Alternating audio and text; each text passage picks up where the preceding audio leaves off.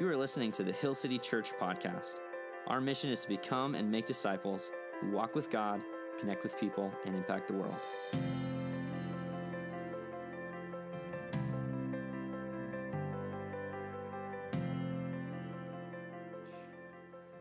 My name is Ross. I am not one of your pastors.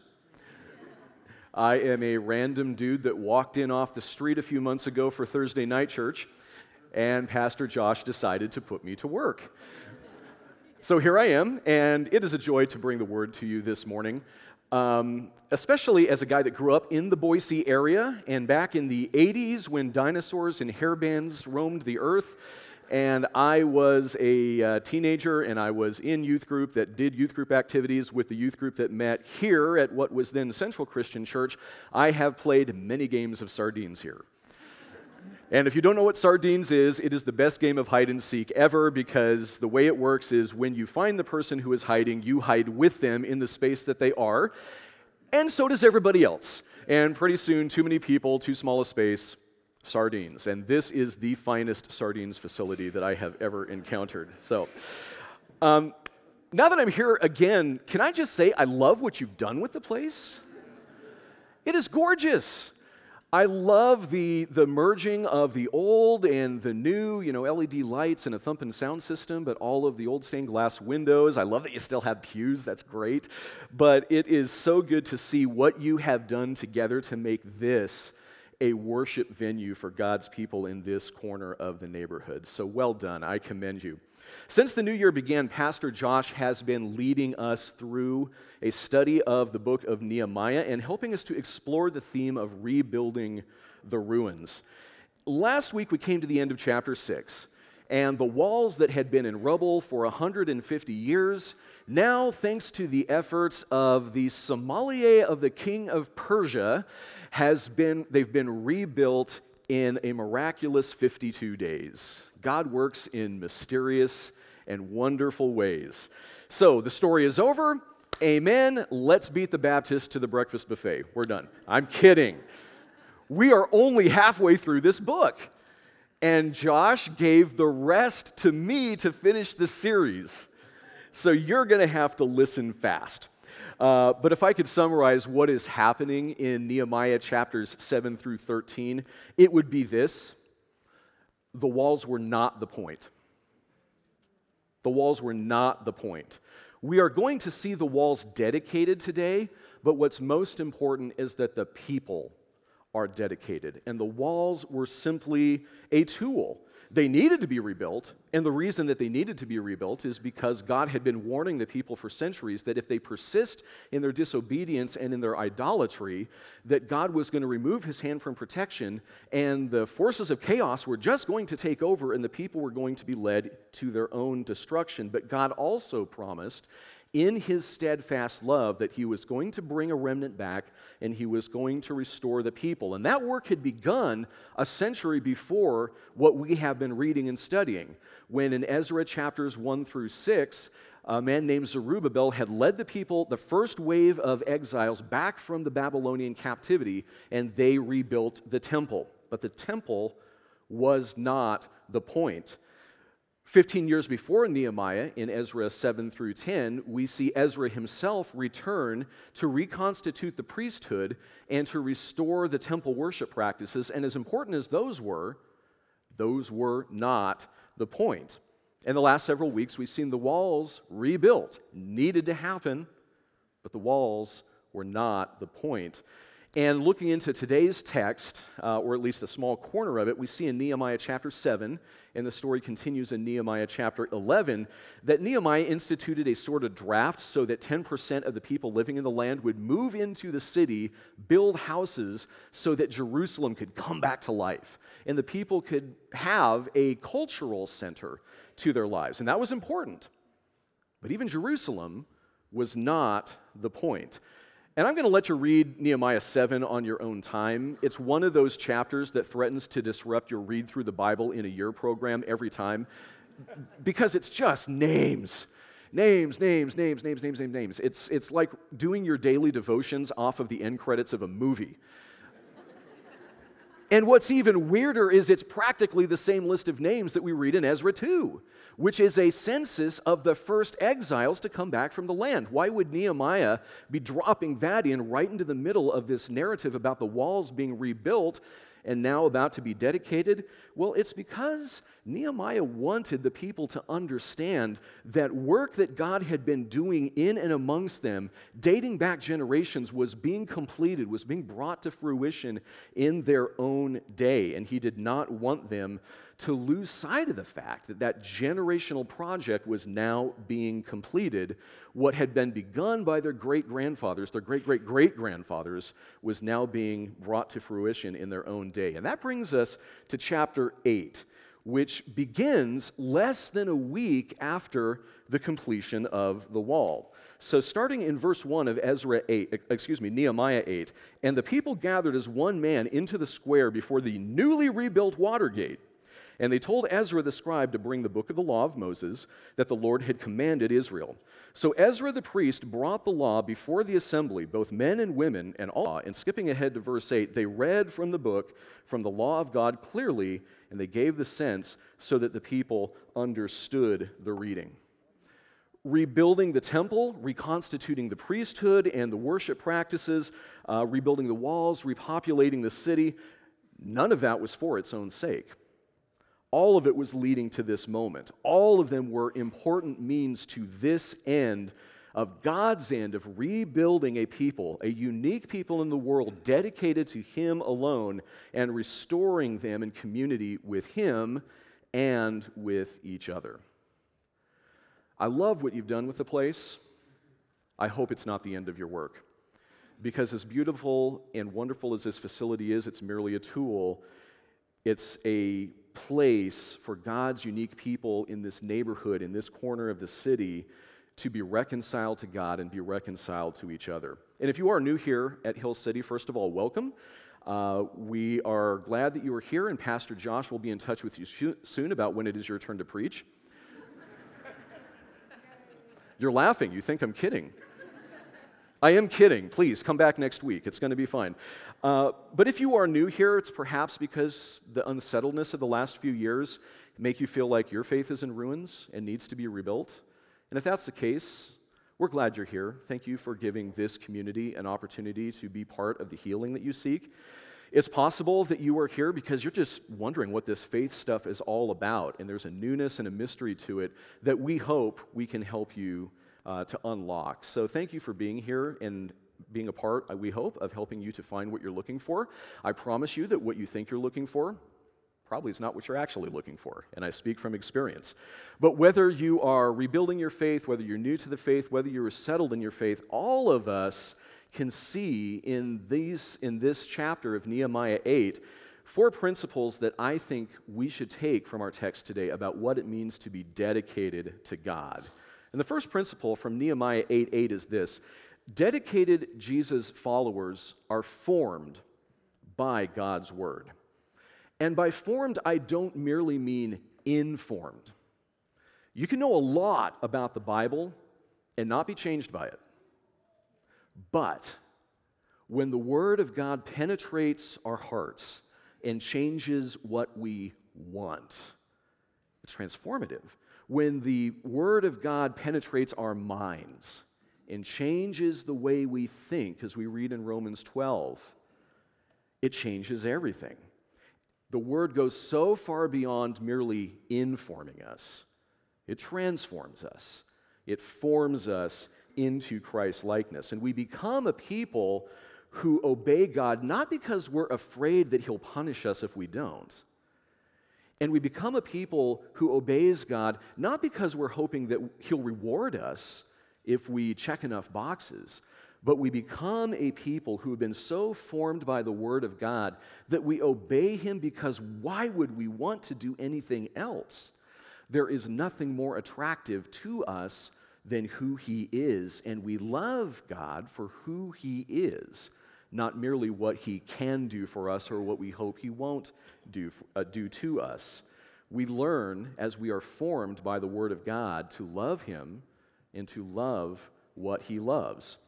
And the Word has a powerful effect on these people.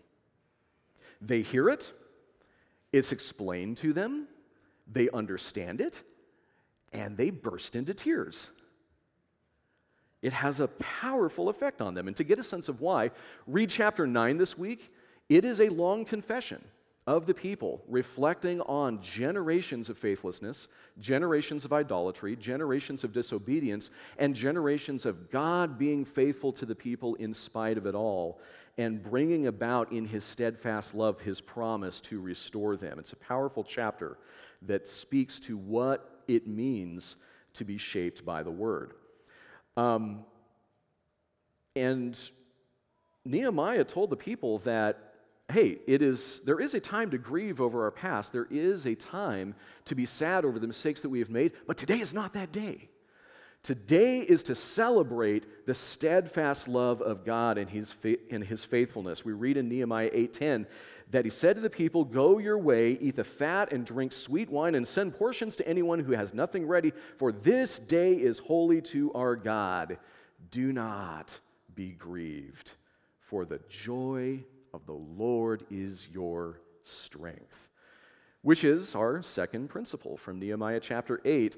Dedicated followers of Jesus are formed by God's joy.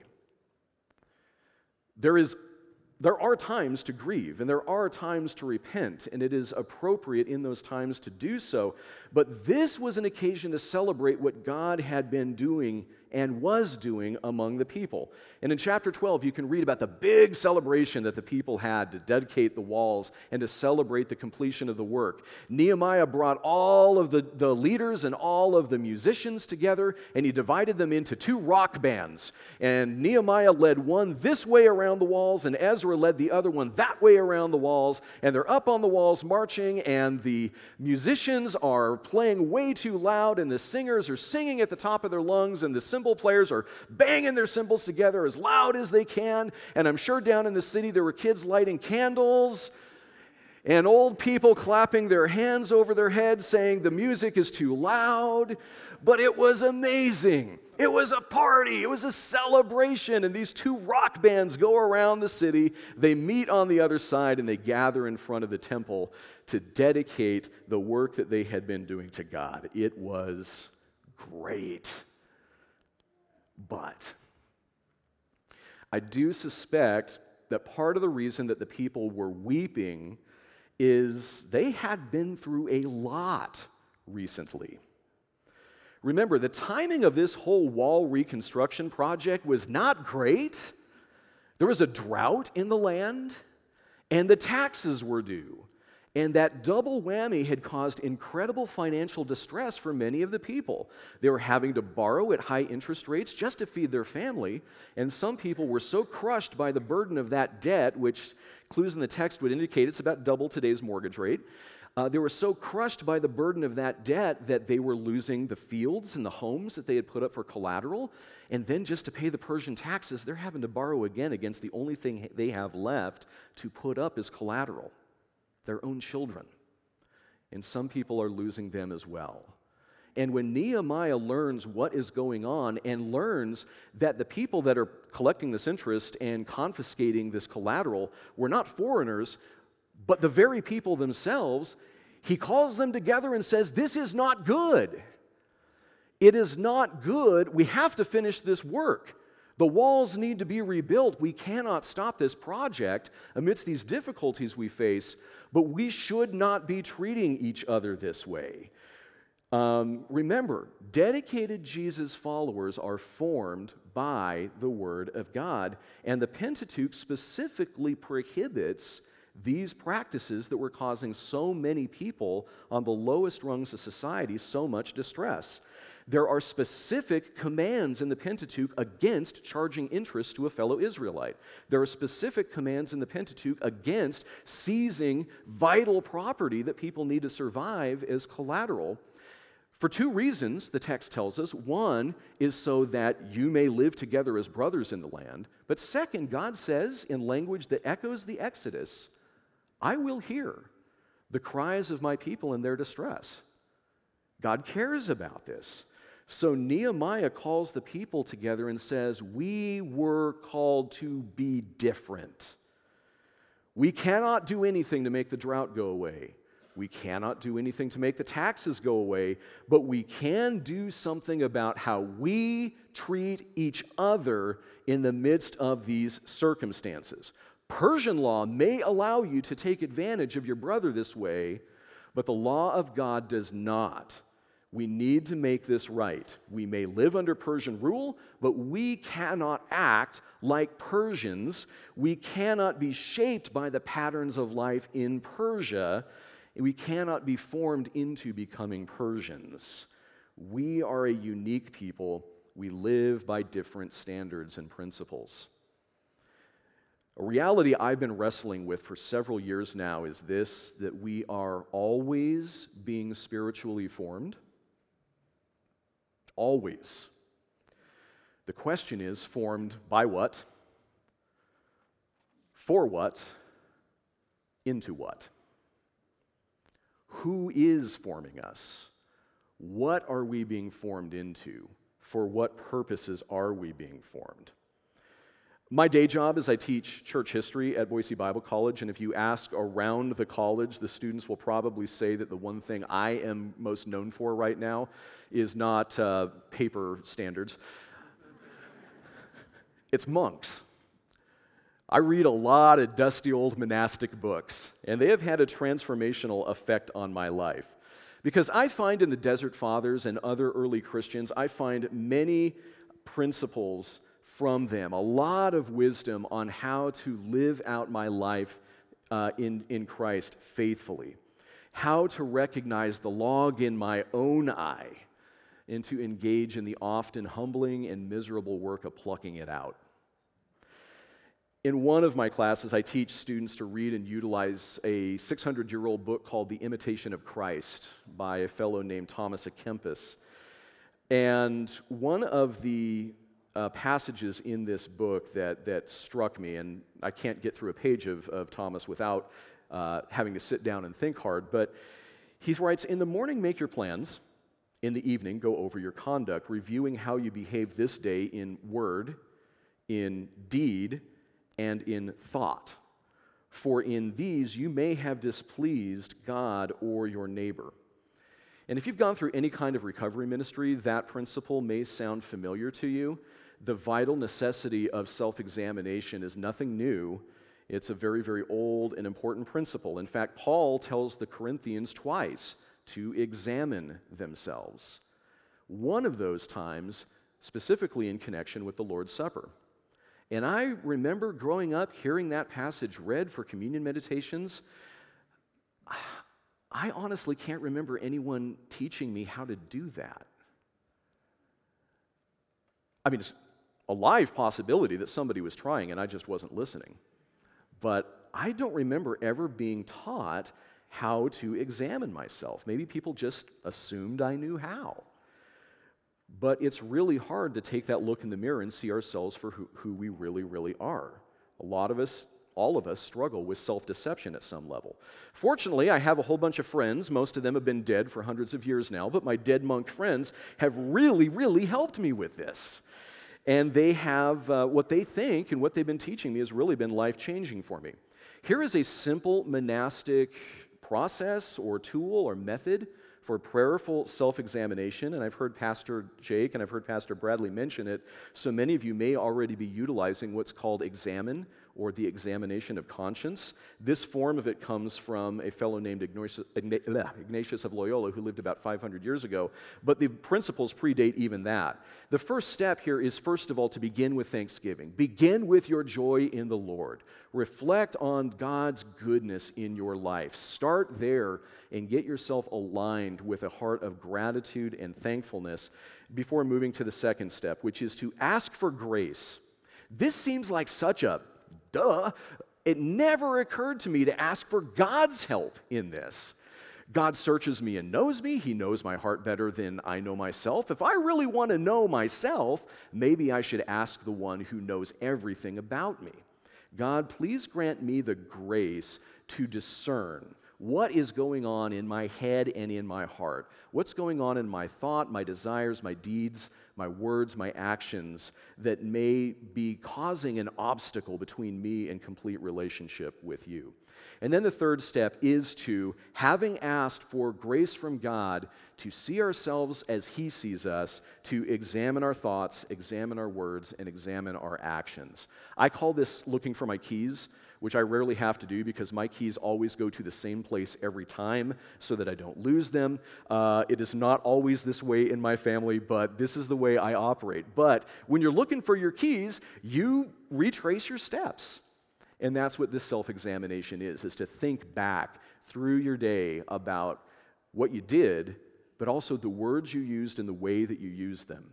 And to think about what's going on in our heads, what's going on between our ears that may be malforming us and causing us to love something greater, uh, something, love something more than God. Step four is simply to repent. And this is not self flagellation. It's not beating yourself up. It's not shaming yourself. It's simply acknowledging, God, you're God and I'm not. Thank you for your grace. Thank you for your forgiveness. And I repent of these things that you are revealing to me by your grace.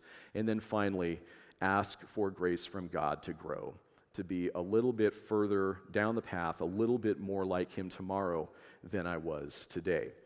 This process of self examination is so important because if we're not careful, we can be completely unaware that we are being malformed and deformed by uh, forces at work in the world all around us, by our work environment, by our internet and podcast diet, by our media and our entertainment consumption, by our social media engagement, by any other thing that might be teaching us to love all the wrong things or maybe to love good things, but to love them more than God, which is probably the most seductive form of idolatry that we all face. Self examination is vital because without it, we can begin to act like Persians without even knowing that we're doing it. So, Nehemiah is teaching us an important principle here that dedicated Jesus followers prayerfully examine what is forming us. And that awareness is important, but it is not the end of the story. It is also vital that we replace the habits that cause us to drift into feeding our fears and feeding our anxieties and feeding our lusts and feeding our greeds and feeding our angers and our sloth and our pride, and all of that with habits and practices that help us to grow in the love of God and what He loves. And we see exactly that happening again at the end of Nehemiah chapter 8. Starting in verse 13, we read on the second day, the heads of the fathers' houses of all the people, with the priests and the Levites, came together to Ezra the scribe in order to study the words of the law. And they found it written in the law that the Lord had commanded by Moses that the people of Israel should dwell in booths during the feast of the seventh month, and that they should proclaim it and publish it in all their towns and in Jerusalem. Go out to the hills, bring branches of olive, wild olive, myrtle, palm, and all the other leafy trees to make booths, as it is written so the people went out and brought them and made booths for themselves, each on his roof, and in their courts, and in the courts of the house of God, and in the square at the newly rebuilt water gate, and at the square of the refurbished gate of Ephraim. There's booths everywhere. What is going on? This sounds like the Western Idaho Fair. Booths sounds weird in our context. They make me think of a guy yelling at me to throw this softball into a milk jug so I can get a six foot tall plushie. Why are the people in booths? Well, the Feast of Booths in your translation might say tabernacles or maybe shelters. This is like a big national campout. It's sort of a harvest festival, according to Deuteronomy 16. And when you read in Numbers 29 the epic number of sacrifices for each of the seven days, of the Feast of Booths, just reading through that chapter starts to feel a little bit like the 12 days of Christmas after all. You know, you got 12 bulls from the herd and 14 male lambs and grain offerings and two rams, and don't forget the wine, and, and bulls and lambs, and a goat for a sin offering. I mean, 12 days of Christmas. Um, so, what is it with this harvest festival Hebrew Thanksgiving? All of this is a reminder to the people of something that was in their past and was crucial to their identity. There's a scene in the movie Moana where Moana discovers the ocean catamaran that her ancestors had used to travel from island to island in the vast reaches of the South Pacific. And for Moana, who's been stuck on an island her entire life and she is not happy about it, this is revelatory. It sparks a sense of realization about her identity, and she cries out, We were voyagers? We were voyagers. And she begins to run all over the place in front of her grandma. We were voyagers, we were voyagers, we were voyagers. Why'd we stop? And I could tell you a hundred movie stories with that trope in it about how coming in contact with an artifact from the past helps people to realize something about their future. That one is special to me simply because of my own family and a ferry trip that we took one time where my wife and my two daughters, we were on our way from Lewes, uh, Delaware to Cape May, New Jersey on a ferry to see my son graduate from Coast Guard boot camp. And my daughters are both courageous young women with incredible talent, but their courageous is directed different, courageousness is directed differently. For my older daughter, Jody, you put her on a stage reciting Shakespeare in iambic pentameter, and she is in her element. The courage just bursts forth, and it's wonderful to behold, but her courage does not extend to boats. So she's turning green. Meanwhile, her younger sister Erin is up on the top deck at the rail she is got her hands outstretched, she's got the wind in her hair, singing at the top of her lungs. See the line where the sky meets the sea, it calls me. And no one knows how far it goes. It goes to Cape May, New Jersey, but living in booths with whatever branches and boughs and leafy stuff they could scrounge was intended to remind the people of an important part of their identity from their story, how God had redeemed them from the Egyptian captivity. It was intended to remind them of something. And you can read about it in Leviticus that I made the people of Israel dwell in booths when I brought them out of the land of Egypt, because I am the Lord your God. Living in booths, just basically shelters made out of tree limbs and whatever they could find, was intended to remind the people we were homeless. We were homeless. And then God brought us to this wonderful place. And He made us a people here. It is no accident that God wanted the people to remember this piece of their history during the harvest time because there were no harvests in the wilderness. The people had manna and the manna was necessary and God had provided for, provided for it, but by living in booths for seven days, during the time when God had provided grain and grapes and all the fruit of the harvest, they were reminded of the journey that brought them there through their ancestors, living in booths and eating manna for 40 years in the wilderness. The Feast of Booths was a formative practice intended to remind the people of who they were and of their utter dependence on God. And we need such practices in our lives so that the day to day rhythms of our lives don't shape us according to work schedules and political calendars and football schedules and any other thing that is happening in our life that threatens to push God to the edges. This is why Christians for centuries have followed the liturgical calendar so that the rhythms of our lives are shaped by God and the things of God rather than by the patterns and the routines and the difficulties of life. We recently just came out of the season of Advent, which is designed to uh, put us in a place of expectation, of living in expectation of Christ's coming as we relive the expectation of those people so long ago before the birth of Emmanuel, God with us. In a couple of weeks is Ash Wednesday, which this year coincides with Valentine's Day. That's going to be interesting because two cultural currents are going to come at cross purposes with each other, and it's going to be fun.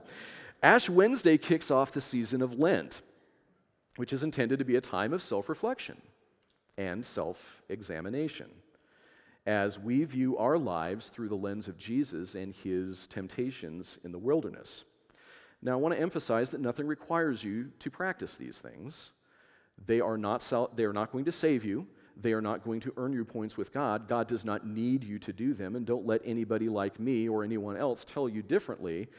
God doesn't need you to do them, but they can be helpful for us if done correctly to pattern our lives in such a way that we grow in our love of God and what God has done for us and love the things that God loves. They can be tools to help us better love God. There's a reason in the, in the Protestant world we've set these things aside because we have seen them abused and we have seen them done badly and we have seen them tempt people to think that they can earn things from God, which is not the point of them. But many Protestants are reclaiming them and practicing because they're recognizing I am being malformed by all of the things that I encounter during the day. I deliberately need to put myself in the path of things that are intended to set my mind and my heart on things above. These big annual practices can be formative, but the daily routines are also very, very important. In Nehemiah, we have nine instances of Nehemiah praying.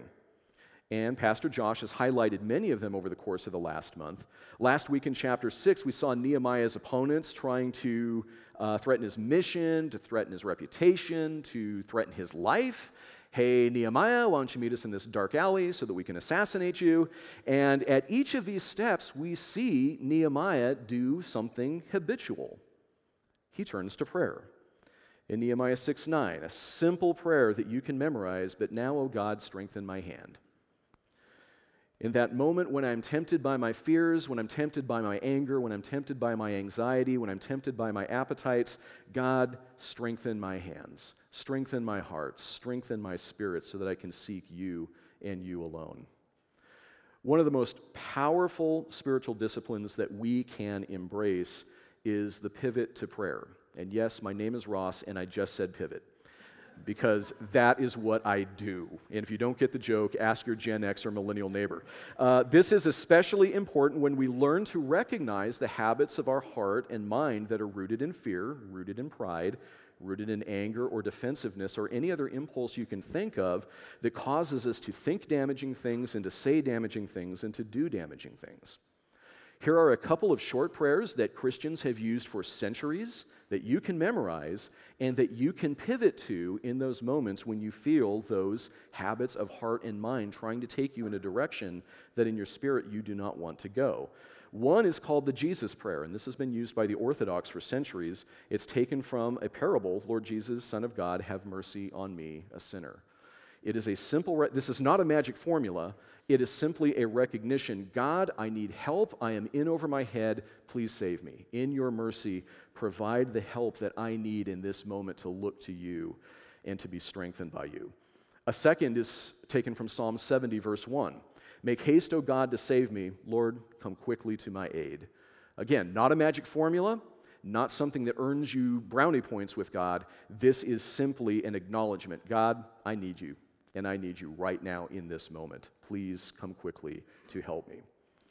The pivot to prayer is not an easy discipline to learn because it requires us to examine ourselves and recognize those cues that we have that cause us to turn to our anger or turn to our fear or any of the other impulses that we are subject to. We have some bad habits of the heart and mind to unlearn as we grow in the habit of prayer.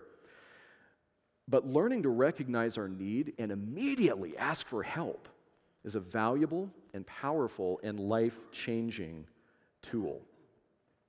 Evagrius Ponticus, a, a fifth century monk, wrote Prayer is the flower of gentleness and freedom from anger.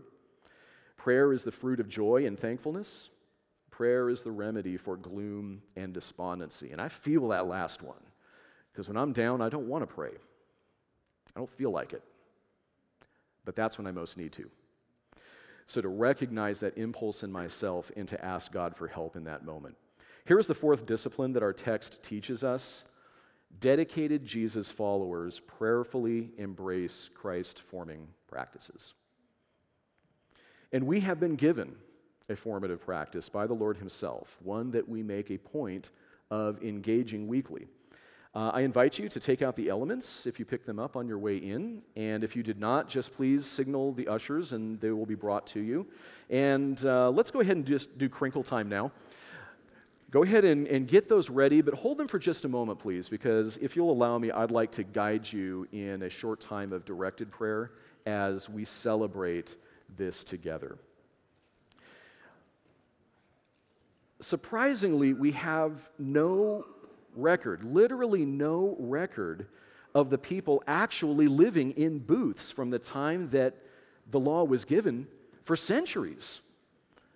The people, for this and other reasons, forgot their identity because they, in part because they did not engage and embody in these practices designed to help them to remember. The first time in all of Scripture that we actually see people celebrating the Feast of Booths is in Ezra chapter 3 when the people who returned to the land under Zerubbabel from Babylon rebuilt the temple and they practiced, they, they celebrated the festival of booths. And they were already living in them because they had just gotten off this road trip, so maybe it's perfectly appropriate for them to do so. Of course, the timing was right, but in a very real sense, those people were embodying the Exodus.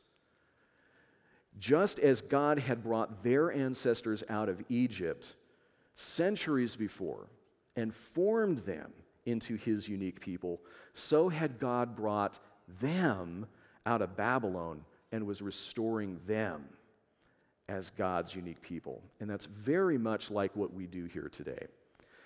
We remember that God has brought us out of the bondage of sin by the blood of his Son, Jesus Christ, and he has brought us into the eternal community of his steadfast love to form us in Christ's likeness.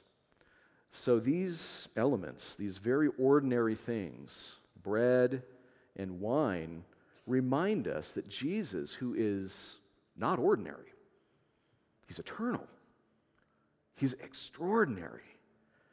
He stepped into our ordinary, everyday lives. He took on that which we are and by doing so, he made us and is making us into something extraordinary. Friends of the eternal God, as he created us to be, as he redeemed us to be through the blood of his Son, Jesus Christ, as he is sanctifying us to be through his Holy Spirit, we are being made into friends of God who love what he loves and are deeply, deeply loved by him. So, as you hold these elements for just a moment, allow me to guide you in prayer. First, Father, we come to you with incredible gratitude for your goodness to us. Goodness we know that we don't deserve, but we recognize just how good you are because of your steadfast love. And for each of my brothers and sisters here, I invite them quietly into themselves to take a moment to reflect on what gives them joy